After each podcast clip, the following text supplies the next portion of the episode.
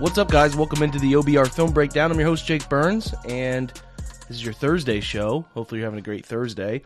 I want to address real quick before we talk about OTAs a review from Pablo 13D. I really appreciate it. I don't know who you are, um, but your review made my day.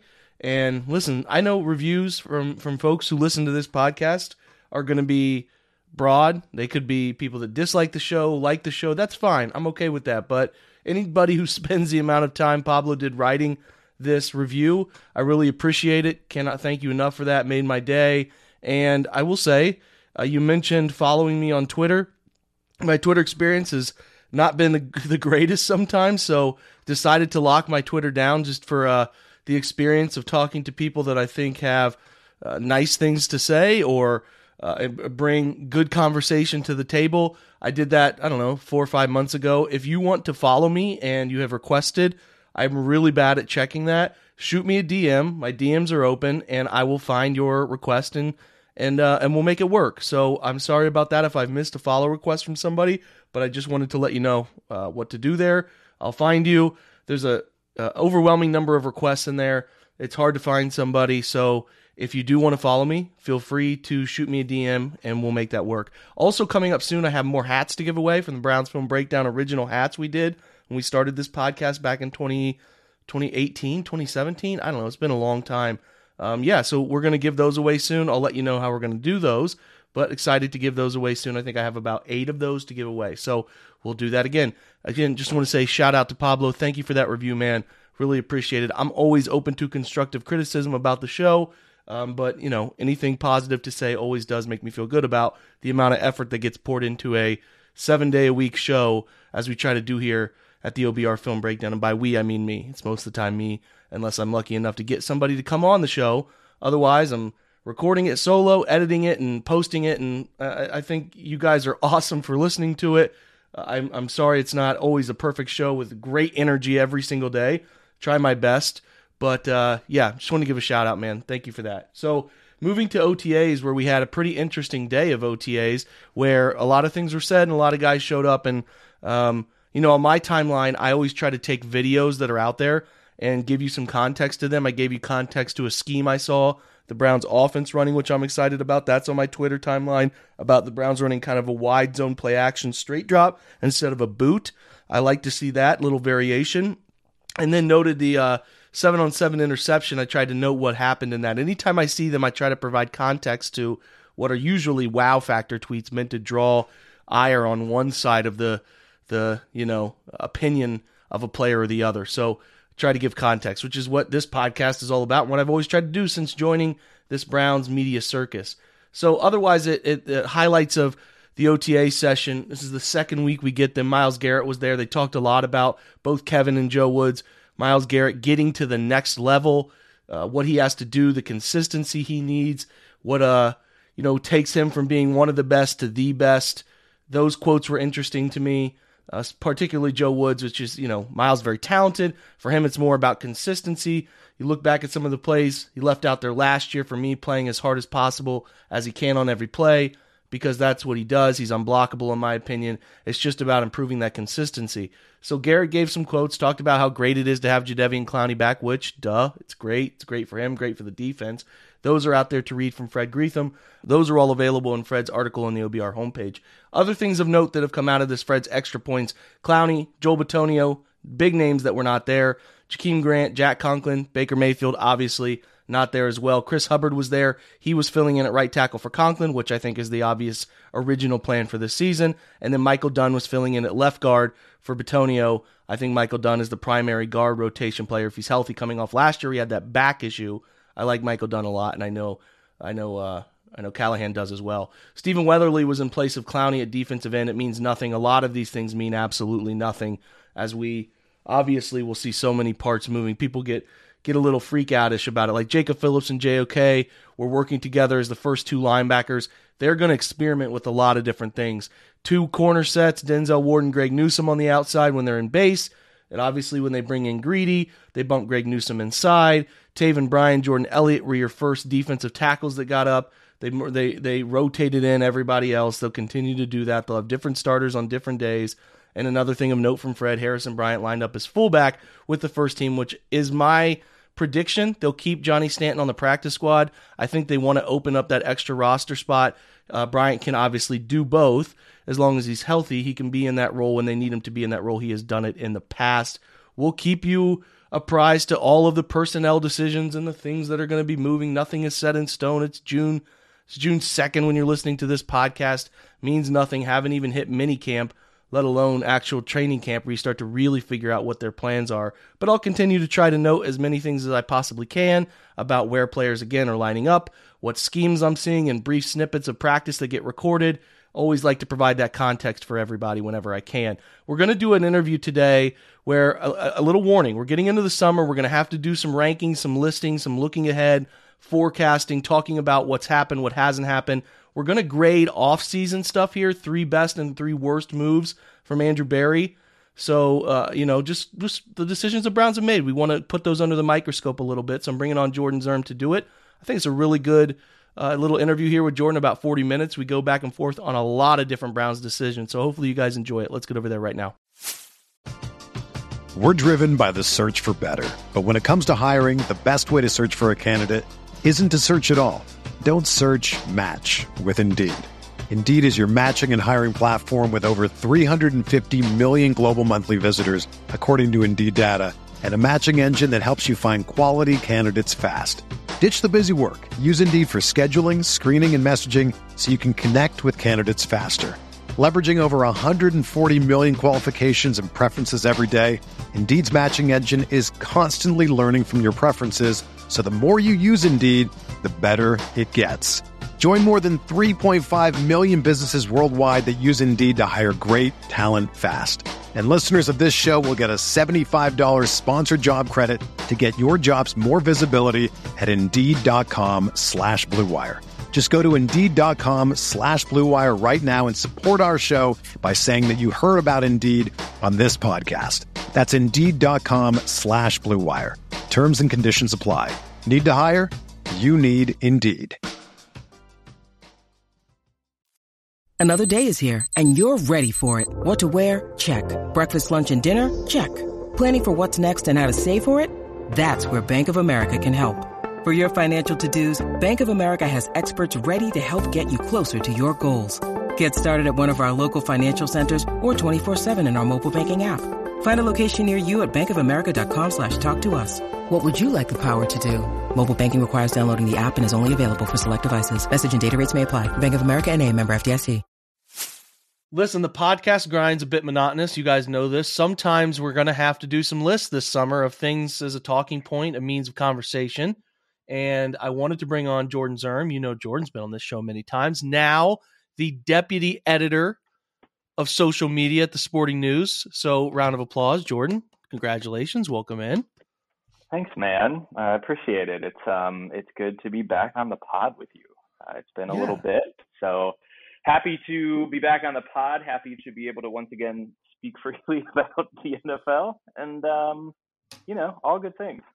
All good things. We're going to take advantage of your ability to speak freely today. We're going to yeah. task. Listen, this is a as listicle as it gets. The three best Browns offseason moves and the three worst Browns offseason moves so far. Being fully aware, as Jordan and I are, as two smart guys, that it's only May 31st and more moves can be made.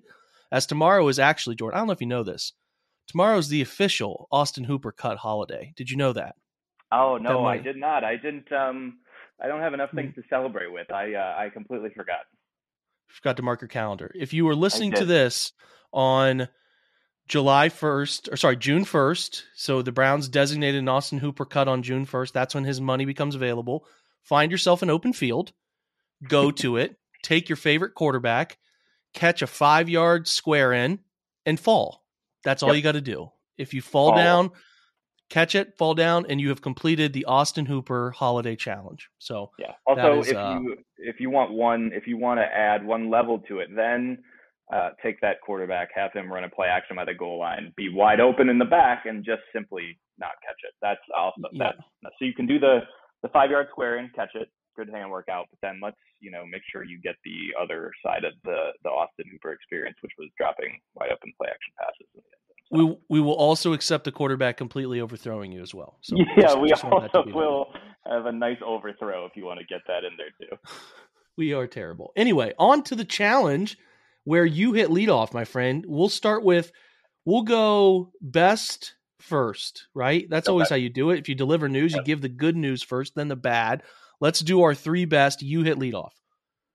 All right. I'll go with so this. I didn't. I, I, didn't necessarily rank these in the order of like this one is first best, second best, third yeah, best. Yeah, I just kind of had my three. Um, so I'm gonna start with one that's a little. Um, I think not under the radar. Maybe under the radar. I'll say it. I loved the drafting of David Bell, and I okay. I loved it specifically for a couple of reasons. One, because as much as I think all of us loved and appreciated Jarvis Landry, it just sort of let them put that to rest and get a guy in a rookie contract who's going to do all of the same things that Jarvis did. Maybe you take out the leadership aspect of it, obviously, because he's going to be a rookie coming in. He doesn't quite have that sort of cachet that Jarvis Landry did, and, and that was a huge part of Jarvis Landry's benefit to the team. But it just sort of avoided either having to you know, the Browns didn't want to overpay Jarvis, obviously. Uh, they were very hesitant and seemed like, you know, it was going to be a very specific number, but you just never know. And I just think, like, at this point in his career, for as much as I love Jarvis, it, it just wasn't really, the juice wasn't worth the squeeze if you see what I did there. And I do. Um, I, do. I think with David Bell, who I think uh, is going to be uh, fantastic for just like just slot him in in that role. A younger guy hasn't had all the injuries that Jarvis has had. Like Jarvis's body is just beat up, man, at this point in his career, and you you just sort of replace him with a guy that I think is going to just catch the ball, going to get you some first downs, um, going to run really good routes, like just going to do stuff that Jarvis did. But now he's on a, a rookie contract, and he's and he's a hell of a lot younger and, and fresher. So I I really loved like where they got David Bell in the third round. I I really love just what I think he's going to do for this team. Um, and hopefully a guy that will will be able to stay a little bit healthier um, than Jarvis has this like I, I guess really only for Jarvis really like this last season um, although he was playing through some stuff a couple seasons ago but uh, so yeah I I just really think the David Bell drafting is like something that sort of went under the radar. I'll admit I wasn't like super familiar uh, with him um, didn't watch a ton of Purdue football but I uh, you know spent a lot of time sort of watching him and, and what he does and, and what he's good at and, and reading some some smart people talking about him and it just seems like he's going to be a perfect fit um, sort of as that slot guy or that guy is going to a, a, nice possession receiver for the Browns. So I'm I'm very high on David Bell and I think it was just a smart way to say you know Jarvis you get to go home go to New Orleans do your thing like I think this is this was probably the end of the road. Um, but uh, we're going to get a guy who's going to come in here and, and, hopefully do some of the exact same things for for less and, and be a fresher guy. So loved uh, loved the David Bell drafting. So I think the Browns sat down this offseason and said to themselves, how it's going to be hard for this fan base to lose Jarvis and Rashard Higgins. Who is the single player that can kind of encompass both of those guys yep. in one player? And they're like, all right, David Bell, let's get that guy. And I think David Bell is going to be a nice player, but it's just kind of funny how you can look at him and be like, you know, I see a lot of Jarvis and I see a lot of Higgins, and that's kind of funny that they wanted to recreate that that type of player for them. So hopefully it comes uh, comes to work out well. He's uber talented. I like the pick. I like the value, and I thought he would be a guy that if they didn't end up getting some of the earlier names that they wanted, would be of interest to them, kind of in that third, fourth territory. So it worked out. I'm going to stay wide receiver and just say Amari Cooper. Like, yeah, after the Amari Cooper trade, I mean, we saw a bunch of wide receivers, and I know Amari's kind of a fringe one, but to get him for for a fifth and a was it a sixth and a swap of fifths or a fifth and a swap of six? I can't totally remember, but I mean, after that, now Cooper his 20 million is kind of in line with a lot of guys. I mean, like Chris Godwin's at 20 million as an average yearly, Mike Williams, Keenan Allen, DJ Moore, Stefon Diggs, AJ Brown, Hopkins, Adams, and, and Tyreek Hill all took over that. I mean, like, okay, Tyreek Hill goes for multiple ones or just a singular one? I can't remember. I think he might have just went for one. Uh, there first. was so much movement wide receiver wise so this offseason that it all blends together. We know Davante Adams went for a first and a second. Uh, yep. Hopkins went for a second, which is still highway robbery these years later. AJ Brown goes for a first. Stefon Diggs went for a first that became Justin Jefferson. Like these are moves that were made, and he is you know, Christian Kirk's making 18 million, Amari Cooper's making yeah. 20. And I know they restructured yep. Amari's deal, but like it's just it was a really really great move, and I can't I can't think about enough how that how well that move worked out the timing wise before the wide receiver market went kind of weird and sideways and how well it could work out for him this year too with with pairing him with the quarterback they brought in yeah uh, he was he was sort of a, I, I have an extra one that I'll that I'll slot in for him but he was also sort of um, on my list too. I I think uh, specifically for the reasons you said one that now his deal sort of looks like a, a bargain. And I think it's a chance for the Browns to sort of reset what they tried to do with Baker and Odell, and it, you know, for very obvious reasons, that never worked out. But you know, you bring in a guy like you said, probably a fringe one right now, but a guy that, uh, as we know, an incredible route runner. Like he's going to put dudes on skates, um, much as like Odell has done in his, uh, but probably more a little bit more in his past. But like Amari's still doing it. Um, he's like mm-hmm. he's a guy that is going to get open right off the line because he is so like out of the out of his stance. He's so good. And I think, like you said, now pairing him with Deshaun, like they have a chance to sort of redo this, like, okay, let's get a legitimate one to fringe one guy in here and let's pair him with a, you know, really, really good quarterback. And obviously Amari played with another one in, in Dak. And, um, you know, so he's uh, kind of used to, I, I, I don't know how similar Deshaun and, and Dak are, but, you know, guys that are a little bit mobile can get out there, a really good arm. Um, and yeah, you just bring them in and slot them in there, and yeah, for what they got him at, um, yeah, it's I think that's absolutely one of the best moves of the season. It's still every time I see him in a Browns sort of practice jersey, it's, it's it remains a little surreal. So I, I'm very excited about Amari Cooper. Yeah, plus two, you think about how the personality fits, right? Just sort of the, yep. uh, I guess his personality is the Nick Chubb of wide receivers. It's pretty funny. He's so quiet. Uh, like I, I couldn't even so tell you quiet. what his voice sounds like. No idea. No, I have no, no idea. Clue. Um, and then two, what's interesting to me is like this is a real opportunity for Amari to just get pumped to full of targets. Like there's no yep. Other than now the signing of David and the money they gave him, there is no financial and this is a thing that happens whether people want to believe it or not. It all works sort of in tandem here with the talent is what gets paid and all of that. But if you commit big money to a player, you typically have to get them involved. Like you just you justify it. You get them involved because hey, we're paying that sob 20 million a year right we got to pay him we're gonna we might as well target him because he's really good so it all kind of works in tandem but i think david's the only guy that really demands like hey we got to get more out of david Njoku otherwise it's play him as they're fit and see it's you know fit by the game plan and this is a season that like i mean cooper could have 160 targets and i wouldn't be stunned because yep. we haven't seen i mean that's crazy for this offense when you think about it because I think Diggs uh, barely got over 100 targets. I, I, think that's a little crazy, but like as far as a range of outcomes goes, man, like I could see him getting 90 because they want to spread it around, or like 160 because they say, hey, we're just going to target this guy all the time, and that's who Deshaun trusts, and we're just going to throw it to him. So I, I don't see any reason why he shouldn't get at least middle ground of that, like 120 or so. Just makes sense to me. So hopefully it ends up working out. What's your next one? All right, next one. I'm going to go with uh, the Browns locking up Denzel Ward, and I think this was important because I, I think we have ever since he's been drafted. Um, he's obviously had some injuries and missed some time, but I think we've like just we constantly underrate Denzel Ward, and I, I think it's a product of one his position, where it's you know cornerback is not um, you know either when they're good they're not getting thrown out a ton, or the only times you really notice them are for the negative plays when they end up getting beat on something. And I just think like Denzel Ward has, since he has been drafted by the Browns, has been one of the best cornerbacks in the NFL. Um, I think I saw today uh, Bucky Brooks put out, you know, his top five corners in the NFL right now, and I think he had Denzel Ward two or three. Like so, you know, Denzel has every year for the most part um, maybe excluding I forget which year it was the last season year before. He had one sort of that was like okay, this wasn't the best Denzel year, but I just think like it is so underrated to have a guy that you can put out there you just don't have to worry about. You know, like mm-hmm. okay, he's going to give up some catches. There's really good wide receivers and really good quarterback play in the NFL. Like it's going to happen. But I think for the most part, and I think you really saw it too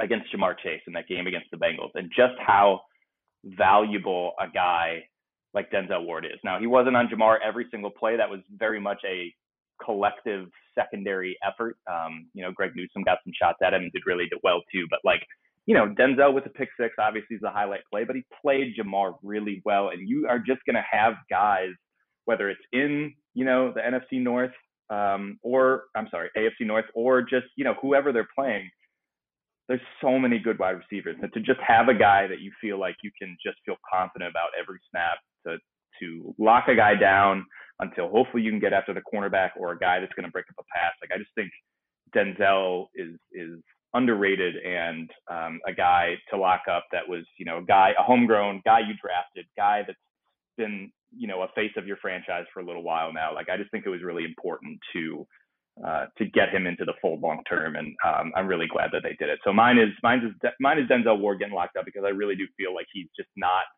he's not valued in the way he should be by the fans. Like I just don't think obviously people love him, but I think his importance is huge because if you take him out of the equation, and we've seen the times when Denzel's been hurt and they've had to sort of shuffle in, shuffle their corners around, and um, he sort of makes the whole thing go in the secondary when he's when he's out there. So uh, I'm thrilled to have him sort of for the long term.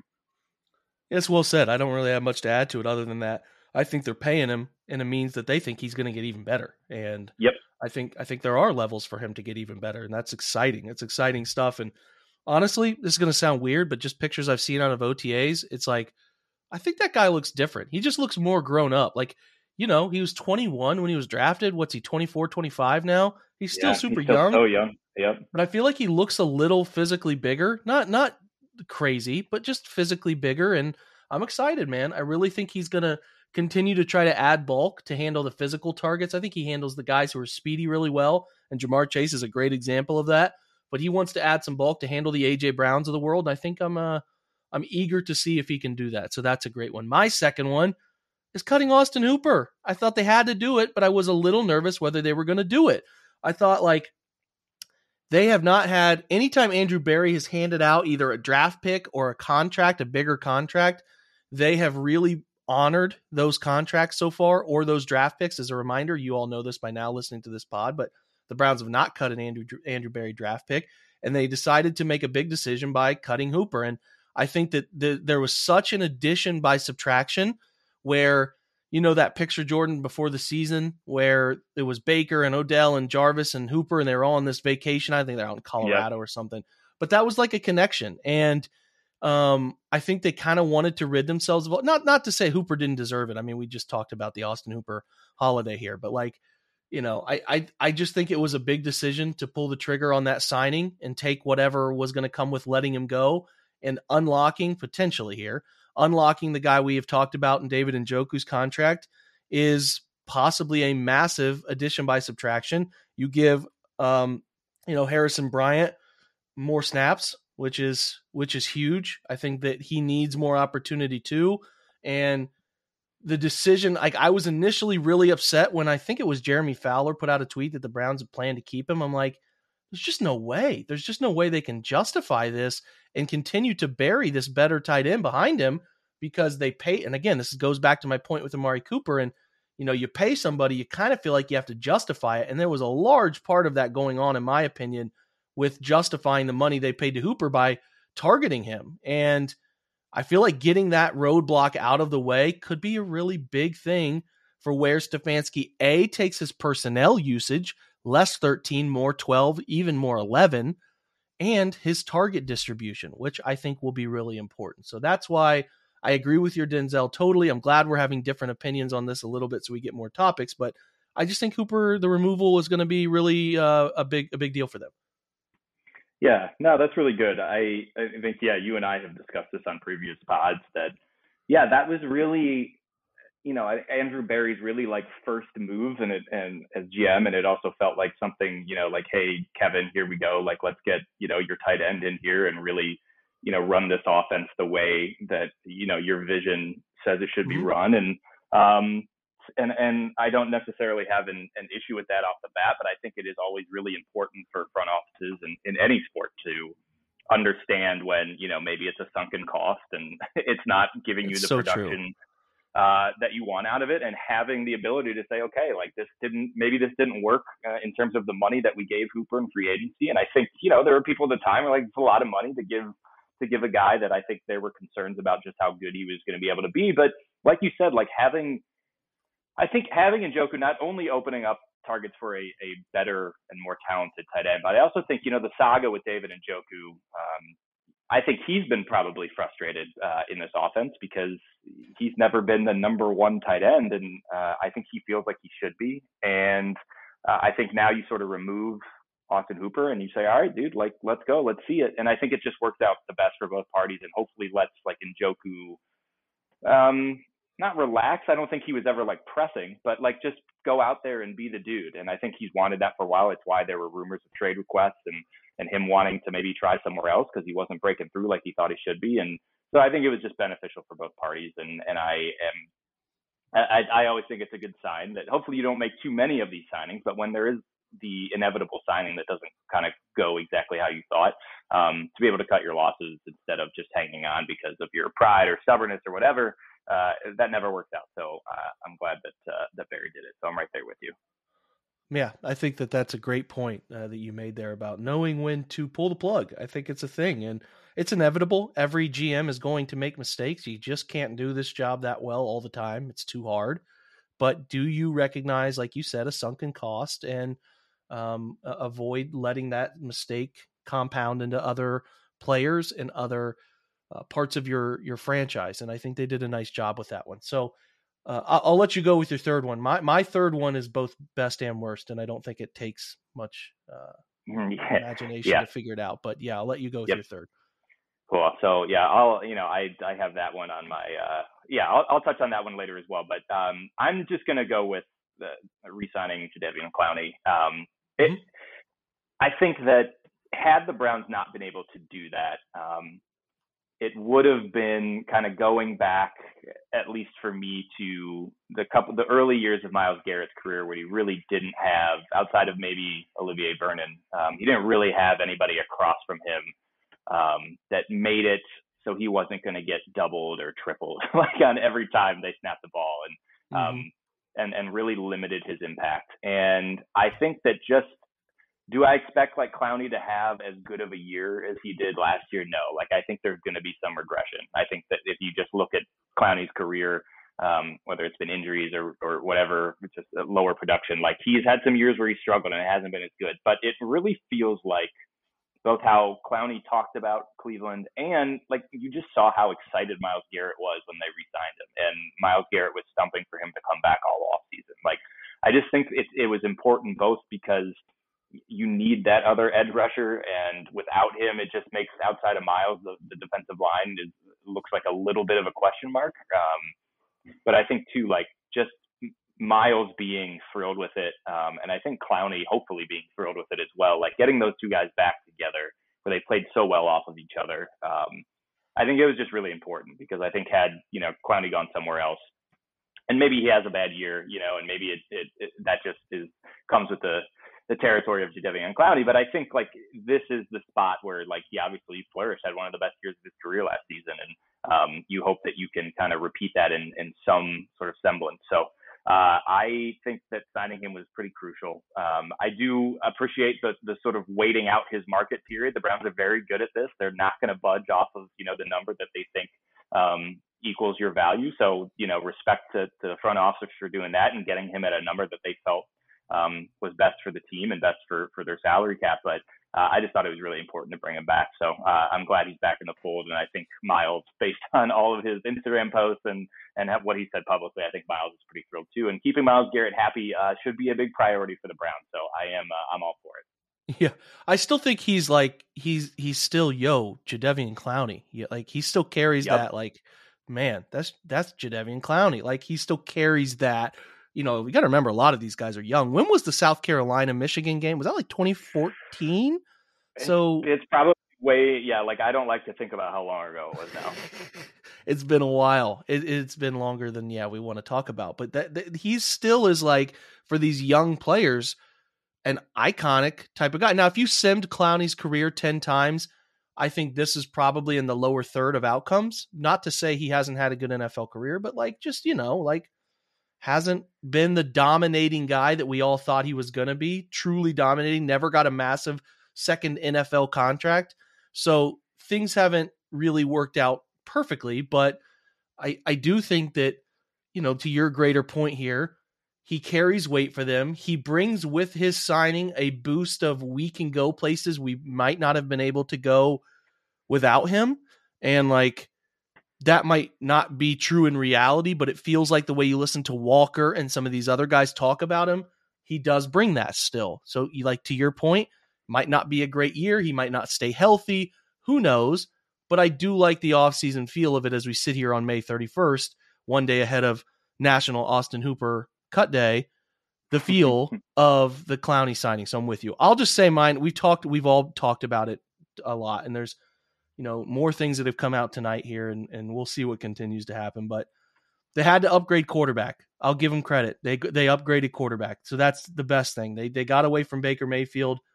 That's a best and a worst because with Deshaun Watson comes a significant amount of prolonged baggage, right? You know, and and and I've talked about this in different angles in terms of even when this all blows over, it will all blow over eventually. Believe it or not, it will.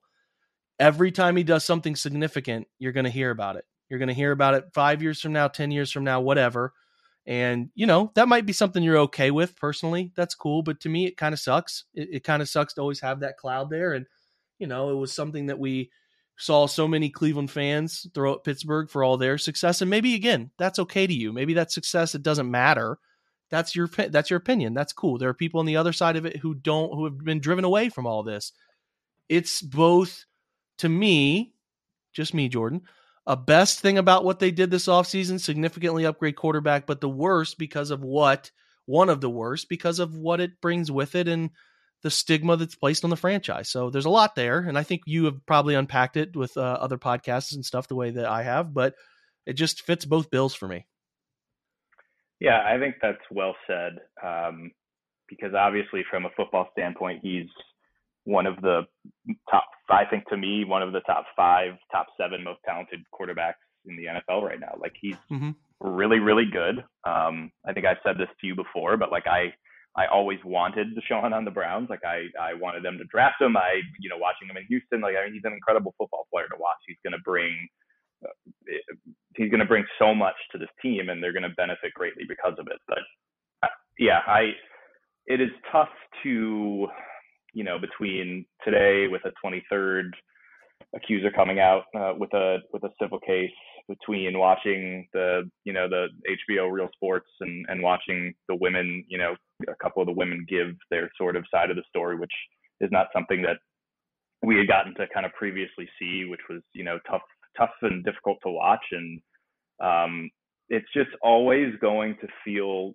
even when you know however this gets resolved if it gets settled or you know whatever happens it's just all even when it's done with, it's just going to feel really gross. Like that's what I just keep coming back to is that like you said, you can't think about I mean maybe some people can and, and plenty of people do, but like you can't I, I am never really able to separate sort of, you know, art from life as they sort of say it, you know, like when you know, whoever you're talking about, there's lots of people in the entertainment business that um, have had things come out that are gross, and you look at them in a different way, and it's it's hard. Like I just will always, it's always going to feel like that. And there is a big part of me that wishes the Browns had just signed Matt Ryan to a one-year deal, or whoever it, you know, whoever was out there. Now, were you going to reach the heights that you're going to reach with Deshaun Watson? No. Like it's obvious, it's very obvious why, from a football standpoint, they went after it. I just hope that they are and when I say they, I mean the Brown front office, the coaching staff, everybody that pushed for this. I, I hope they're ready to live with sort of the results of it, mm-hmm. um, from the suspension that's probably coming to, you know, are is there more? Like you just don't know, you know, with this stuff. How are there more people out there? Like, is there other stuff that'll come out? I'm sure he's assured them that there isn't, but you just, you know, you just never know. And I hope that they I think I saw Rich Eisen today said they they sold their soul for him, and they did. Like I think that's a really accurate way to put it. They ha- they sold a large part of themselves for this, um, and it's I just think it's always going to be tough to separate you know separate that out from from the quarterback. But the quarterback is really really good, and there's going to be some games that are going to be incredible this season, and the Browns hopefully are going to you know get deep into playoffs, but yeah, like you said, it's it's tiring having that cloud that's just always going to be there. It's tiring for us who didn't really have any say in the matter, that just want to watch the Browns and just want to watch uh, good football and be entertained and and not have to think about you know oh right this is who, what this guy maybe is. So it's just going to yeah. be tough, Jake. It's going to be Jake. It's going to be tough the whole season, and um, I don't really know how to deal with it yet. You know, this is such a new thing. I mean, there's obviously guys like Kareem Hunt and, and other players that have had, you know, allegations against them and things, but this is on sort of a different level of a guy that plays for a team that that we root for. You know, so um, it's going to be an evolving thing. Uh, but yeah, there, there, I think there will always be a little bit of part of me that wishes they had just uh, something he had he had picked the the Dolphins or the Saints or somebody else, and we just never even had to worry about it. But that's not the case, and this is where we're at. Let me ask you this question. This, this isn't really the point of the pod, but in the midst of your points there, many of which I agree with, I got to thinking: is there is there ever a path here where you feel better about him? Is there is the uh, let's say this: say he wins the civil cases, and they find that he is not um, I don't know what the answer is for civil cases, Jordan. I mean, is it not guilty? I don't. I don't know. Do they still do guilty, not guilty? I don't know. Say, say, yeah, I'm not sure either. Exonerated. Is there a is there a path there for like? Well, you know, I don't know. What what are we supposed to do here? Uh, that's an interesting thing to me. Like, you know, the criminal stuff came and came and went, and they didn't charge him, and I get that. If the civil cases come and go, and he's not, and I'm not saying this is going to happen. I'm just saying like there's a range of outcomes of things that could happen. It could happen is at that point you you just say, well, what are we supposed to do? Or I don't know. I'm I'm curious your your opinion on that. Yeah, I think you know he has certainly um, you know maintain that he didn't do anything. Like he you know he had he has no regrets and you know all all that, which I I didn't think was super prudent of him to uh, say in that presser, but like he whether he's telling the truth or not, he is holding on to the, you know, this is I did I didn't do what they're accusing me of, and um, so, you know, yeah, if there gets to a point where either he settles or yeah, I'm not exactly sure what the exact outcome of of civil cases is, but I think for me it's going to be like yes, it maybe it will feel like okay, you know, this is done and over with and and he's maintained his innocence and, and this is where we get. I just i you know i as trying to think how to phrase this as uh, what i believe and what i usually know about the justice system when it comes to people in in powerful positions and of of some celebrity i just am never going to be sure that you know he just i don't think i'm ever going to just be like okay he didn't he did not a single thing to 23 different people so it's very I think even if he gets cleared from that standpoint, I, I still think there's some, you know, he's into some strange stuff. so it's like there's just I think that's gonna linger no matter what. Now, will it be a little bit, you know, lighter than thinking what would have, you know, how we'd feel had he been, you know, they chose to indict him, or you know, if there's gonna be some um, some admission of some guilt for for some of the things that he did, which he doesn't appear to be willing to admit or anything like that. So I don't know. It'll be lighter than that for sure. I think I'm just always going to feel a little, a little eh, just about how the whole thing kind of happened, the money they gave him, the how hard they went after him, all that stuff. It's just going to yeah. feel a little uncomfortable, and I think it always it always will. But I think there will probably be levels of it depending on depending on the outcome of the civil cases for sure.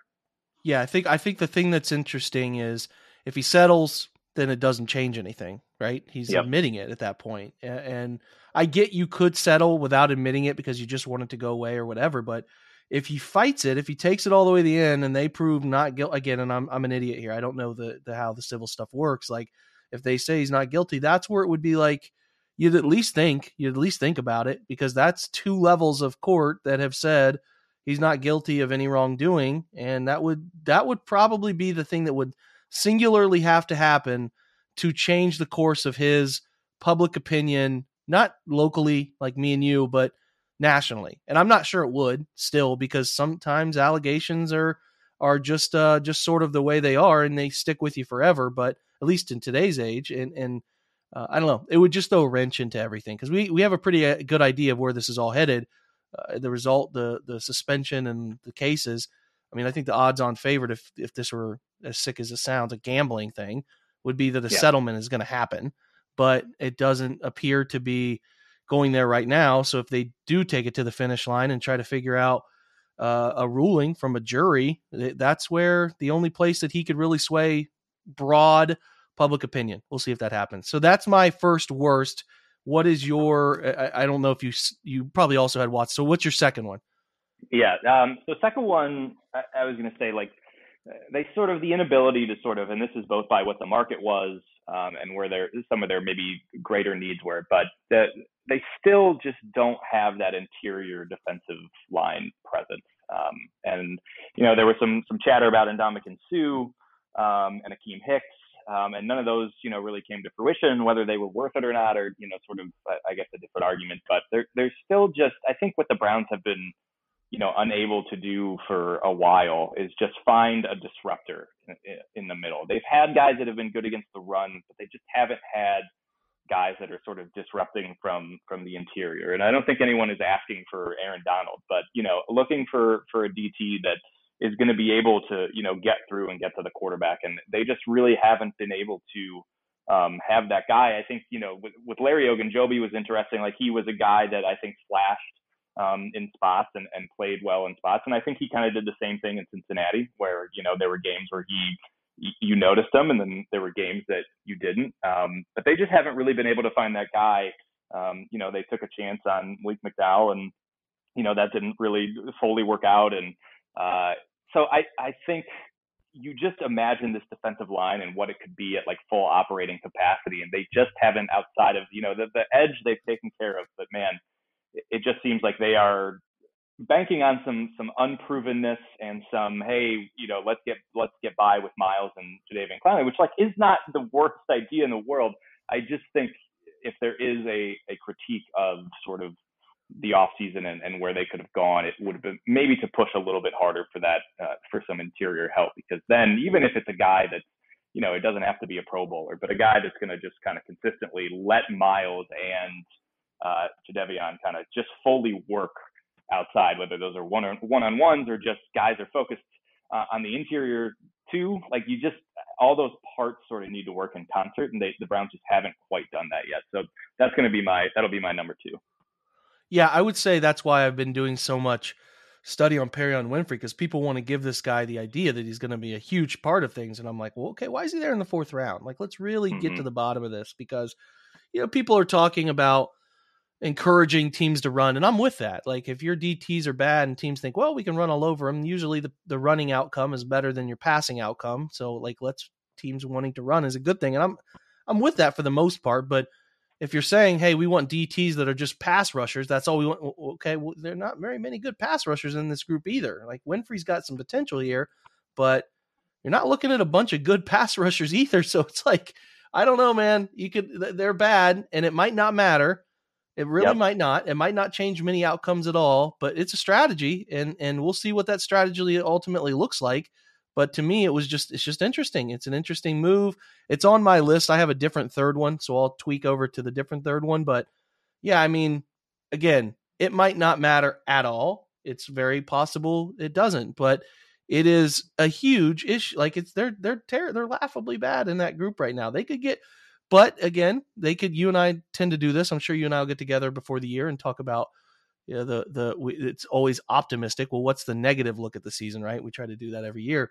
Um, maybe some of these guys develop finally. Maybe Jordan Elliott takes a step. Maybe Tommy Togiai is uh, gets himself to a replacement level or something, and maybe Winfrey's a lot better than we think he is, or you know, at least uh, his draft position told us. So I don't know. It could happen, but to me, it's it's a bold move. It's a bold move, and, we'll see if they address it in the future or whatever. But it's it's justifiable that the, ignoring this position, we could look back at the end of the year and be like, "Oh God, that was that was tough. It was tough to watch those guys play." And there were times where that group, you know, sort of cost them games or cost them series, right? So we'll see. That's a good point, and I think most people would say that. But I think it's also fair to illuminate that it's um it's it might not really matter much that they're bad there. So we'll mm-hmm. see. I put I put Njoku, and it's not because if you've been listening to me lately, not because it is is a really a it's just such a stupid answer because we're ranking the worst moves. I just think it comes with a lot of prediction, and that can end up being something that really hurts you. It, it, it, it, uh, let me put it this way: it's the single move that they made that could that could set them back this offseason. It could work out, and I think it has a really high chance to work out. But it could it they put themselves at the most vulnerable. Is that the way to put it, Jordan? They made yeah. themselves the most vulnerable they have with any deal with this one, and I'm including Hooper because at least Hooper was coming off nice production in Atlanta. You really yep. have not seen that from David. Now, again, you don't have to convince me. I can, I get it. I've painted the picture as best I can, but I think you have to be realistic here and say, even the even the strongest Njoku supporters have to be realistic and say, this could end up working out kind of poorly in a couple years. So they did put themselves on the line, and they didn't do a ton of the. They have at least not in their history done a ton of these types of moves. So it does come with some pretty big risk, man. Yeah, no, I I wouldn't blame you at all. Like I've been, I've always been high on Njoku, but I would be the first to admit that yeah, he's been unbelievably inconsistent um, during his time with the Browns. I think what the hope is here is that giving him more snaps and more consistent targets will help that consistency. I think it's hard to stay in that sort of wide receiver rhythm when you know, you're you go a game and you get two targets, you know, and then there's another game where oh okay they, they threw it to me five times today, but then you know you're right back and maybe you only get one target and it's in the red zone and it's a bad ball and you have to do everything you can to try and come down with it. So I I think the hope with him is is that is like you're the guy, you're tight end one, you know, like you've got a great quarterback. Like this should we are providing you an environment this season now where you should be able to thrive. But, you know, he's gone through streaks where he can't catch the ball, you know? So it's like, and it's simple stuff. He's always been a guy that's been able to make highlight catches and he has that sort of athletic ability to, to get up and high point the ball. And he's going to be able to do that stuff with whoever is covering him. But there's been, you know, far too many times where he's just dropped very simple and easy passes. Um, and I think that's probably been the biggest critique of him throughout his career. So uh, I think like as a you know we all know how athletic he is. We all know the stuff he can do. He should be a terror in the red zone. Um, you know he's shown flashes of that, especially last season. Had some really nice kind of jump ball catches in the end zone that you make you go, wow, like this dude, like this David Njoku could be really, really good. But yeah, man, you're right. I mean, if that's just who he is, and after what three, four seasons now, like there's there's obviously those questions, um, but he was in a jam tight end room, and he never really had the chance to sort of establish himself because, like we previously discussed, because of the sort of like we paid Hooper all this money, we gotta you know get him the ball more than any other tight end. So um, I'm hopeful that David can, you know, you think about I, this one probably stands out in my mind because I was at the game, but the the game against the Chargers where you know he gets that what was it, a 10 yard pass and takes it 60 some yards to the house because he's just, he bulldozes a dude and then he's just sprinting down the sideline and he's moving like someone who was not a tight end. Like he was, you know, he was moving, he was on his horse. And those are the types of things where you're like, yeah, this dude could be a game changer. He could be one of the better tight ends in the NFL. He just hasn't shown the consistency yet. So I think that's what they're banking on. But yeah, I, I, I hear you. Like if it doesn't come to fruition and he's just that inconsistent guy, and now he does, they don't really have any other you know tight end help and they're just relying on him then yeah it won't it's it probably won't look great. So you kind of have to hope that um, this this opens up for him and he can do his thing. Yeah the outcomes are kind of wide here so we'll hope it like we said hope it works out. What's your yeah. third one? All right my third one so this is sort of kind of off of the Deshaun thing but more I think just how this whole thing has played out with the quarterbacks and and this is more on the side of like just how this thing has played out with Baker Mayfield. Now, I I would have replaced Baker Mayfield with probably anybody. Like literally, it's like I think we had a conversation on a pod about like Marcus Mariota. Like I don't even. It was to the point where like I think my feelings and our feelings on on Baker as the quarterback were pretty well known. And this is not like oh man, the Browns are treating. Wait, didn't Baker. didn't you and I record a whole pod on options and then they like yes. Watson? Yeah, the next twelve yeah. hours just yeah, that's, yeah. That's yeah. audio no, floating sure out there that I never published. Yeah, that's yeah. great. Yeah, it is out there. So yes, we did have that conversation. Um, but I think like just what one like what it's become, and I think the Browns probably had to know that like Baker was going to go do some public podcast and air out his grievances. And they probably didn't care um, they probably were just like, you know, Baker's going to do what he's going to do. But it's just been very, the whole situation, all of it, from the Deshaun stuff to then Baker basically just still being on the roster, doing a podcast so he can like, you know, be like, I feel mistreated and disrespected and and all this stuff. And now getting to the point where teams have sort of called their bluff and and are not going to, you know, there's been multiple reports over the last few weeks about you know, the Browns wanting teams to take on X amount of the salary and teams just being like, absolutely not. Like the Browns don't have any leverage there. And I, I think just all of it has just been not a great look in general. Um, I'm, I'm loath to kind of be like, uh, you know, like Baker, uh, they're, you know, maybe they could have handled this a little bit better, but I do think there's probably some truth in that, in that, you know, this could have gone a bit of a smoother way with with Baker on the outset. Like this probably ended as poorly as possible, and now he's just kind of in purgatory. Um, and you don't. I think you want to avoid placing players, especially somebody you took number one overall, kind of just like in this purgatory, especially a guy like Baker who's just gonna, you know, he's gonna say stuff and you're just gonna have to accept it. So they're just in an awkward spot with all of it and an uncomfortable spot with all of it. And um, I think there was probably a chance to handle it a little bit better than they did. Um, so I think that's just uh, this, this is more of a I guess a PR thing and, and how the organization looks. But I think in terms of like maybe how we looked at Andrew Berry and Kevin, and not saying I look at them like super differently or anything, but I think there's been some surprising stuff in the way things have have gotten handled uh, over this off season, and you know they they are where they want to be, and you know this will all I mean, you and I talked like the Deshaun thing, probably not, but the Baker thing will, whenever he's out of here, it'll probably be a forgotten thing, and, and the Browns will have a great season, and nobody will really worry about it anymore. But for right now, it's just been a, it's been super weird. Um, sometimes you forget Baker's still on the roster, and it's just like, man, this this turned so quickly um, and went so, just went so sideways. Um, and it just has not been the best look for the organization. So I think I'm just putting that full the whole quarterback thing, but focusing a little more on Baker this time around. Who again, like I really would have taken like give me Nick Foles. That's an exaggeration, but like I was I'm good. Uh, but I just think, man, like it just feel the whole thing, you know, like it's a bad like I need a cold shower. It's just a bad taste, and it's just it's just been weird, man. It's been a weird off season with quarterbacks for the Browns. I will I will look forward to someday, might be 20 years from now when we actually hear from the people involved in all of this, who the lead decision oh makers goodness. were, who uh you know, who who ultimately really wanted these decisions to be made and how seriously they thought they were actually going to get Watson's attention. I still believe they didn't think that they were actually going to land him. I, I really don't think they did. Um, if they were very, very confident in it, I think they would have given themselves a chance to have some leverage on the Mayfield thing. I believe that. So, anyway, uh, we'll close with my third one, which is not nearly as heavy as yours. It's just Troy Hill's decision, the decision to trade him. Uh, I think it's yeah. interesting. It's interesting to me. Like they drafted Martin Emerson, who again could be a guy who they play inside against bigger slots or tight ends, but Troy Hill just a vast amount of experience in the slot. And while Troy dealt with some injuries last year and wasn't as good. And maybe according to what the Browns do defensively with their grading metrics and how they view their players, maybe they really didn't like him. There could be even more behind the scenes stuff.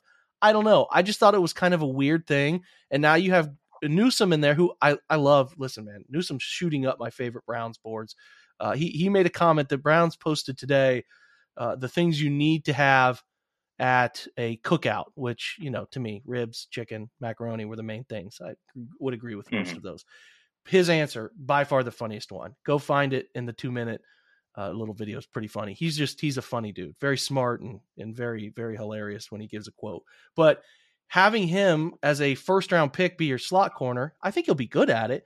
But it's like, that's interesting usage because you don't typically pay slot corners much money. They don't in and I think the NFL's evolving. We've seen the NFL evolve at a lot of things lately. I think it's evolving, but you typically see the Troy Hill types, the UDFAs or mid to late round guys get moved inside and they find a niche there.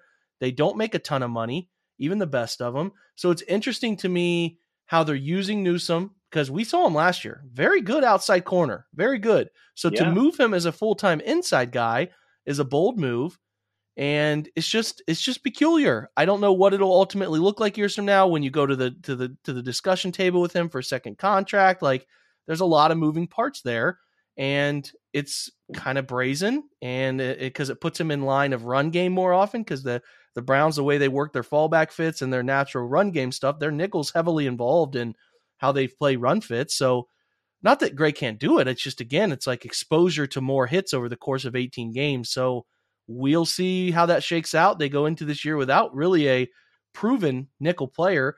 That was another kind of adding into this. The MJ Stewart thing was I was not all too keen on letting him just walk as I thought he was a really nice member of the secondary by the end of the year. Like I would I would really rather have MJ Stewart than I would have Ronnie Harrison personally, but um yeah, I don't know, man. That's just that's my my last little nitpick. Really, is it's going to be a situation at nickel that carries some risk, and we'll see what they do. But I'm just uncertain about how to project that position. Yeah, it was. Yeah, the Troy the Troy thing was so weird, especially because they ended up just sending him right back to LA. You know, so it's just a very like, okay, well, this clearly didn't work, whether it was on-field stuff or off-field stuff. And part of me thinks, yeah, for whatever reason, maybe there were just some locker room things going on or, or whatever it was. But it was like, yeah, it's like he never left, you know, the Rams at all, and he's right back. So, um, no, it is very weird. And I, I agree with you on the Newsome thing. It's like, yeah, I mean, they must have, you know, some idea that like, hey, this is, uh, we we think he'll thrive here and we can do this. But yeah, I mean, he he really turned into a really for his rookie season, like played his ass off outside. Um, so it is an interesting move, and it's one of those things that yeah, you just kind of note. Um, and right now it's a little curious. So um, who knows what happened there with Troy, but it clearly uh, it clearly came and went pretty quick. Really quick, really quick. This is fun, man.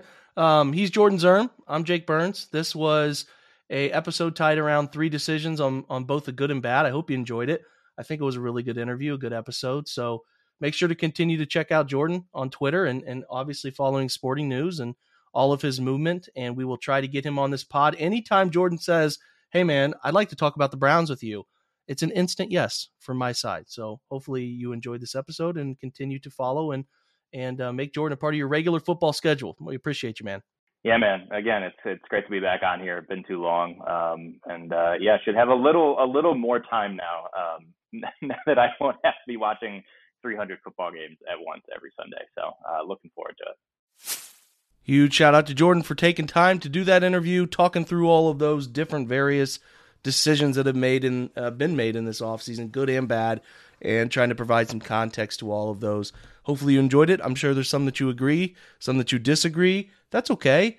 Meant to have discussions that are going to be different point of views, different perspectives, and I think that's what makes podcasting and radio and all that stuff pretty fun. Is you can get a little fired up about it. A reminder, thanks to Pablo Appreciate that so much, man. I wish I knew who you were. I tried to find you, can't figure it out. DM me. Anybody wants to follow me, you've requested. It's been a while. I've never answered that request. DM me. I'll figure it out, get you on, and we will have discussions on Twitter all the time. Thanks for joining today's episode. We should have John Colosimo tomorrow. Hoping so, should should his schedule permit. So that's going to shake out in the right way, hopefully. So have that fun Friday episode for you. Otherwise, guys, have a great Thursday. Continue to check out the OBR. We're going to have a lot of really good content from Jack Duffin about the the the broad salary cap perspective after the Njoku signing, and then um, we're going to look at some Isaiah Thomas film from Corey Kennan. We got some really good stuff getting posted, and a, a nice analytics piece from Cody Sook. So check out the OBR. Consider joining us for all the great perks, among many of them, great football content great insider insights from everybody on the staff, and then uh, you also get Paramount Plus, which is pretty cool too if you sign up in the right fashion. So appreciate you again. Thanks for checking out this episode and supporting the OBR. Have a great Thursday and go Browns.